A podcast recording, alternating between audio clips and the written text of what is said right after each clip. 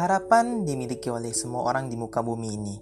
Harapan pasti diharapkan terwujud karena semua orang mengharapkannya.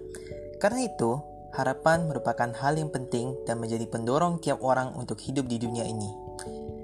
Tanpa harapan, semua orang akan berputus asa dalam kehidupan ini.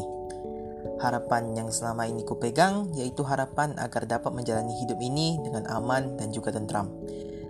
Karena menurutku keduanya itu penting untuk kumiliki dalam kehidupan ini. Dengan kehidupan yang aman, aku akan merasa lebih baik dalam melakukan banyak hal. Dan juga bila kehidupanku tentram, aku dapat terhindar dari stres dan gangguan dari banyak hal. Tidak hanya satu harapan yang kumiliki, tapi ada lagi harapan yang ingin kuwujudkan, yaitu aku ingin membuat orang tuaku bahagia.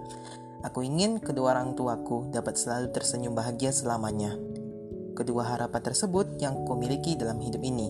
Tentunya, aku ingin kedua hal tersebut terwujud agar aku terdorong untuk menjalani hidup ini dengan baik.